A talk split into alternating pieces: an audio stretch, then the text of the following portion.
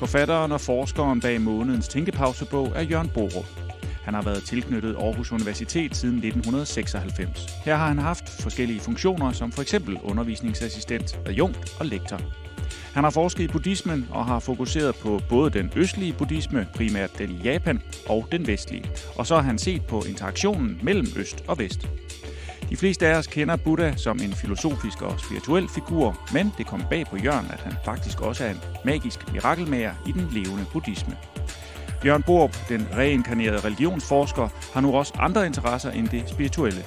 Indimellem rører han også i gryderne i et fritidsband, hvis mødefrekvens dog ikke er specielt ambitiøs, som han selv udtrykker det.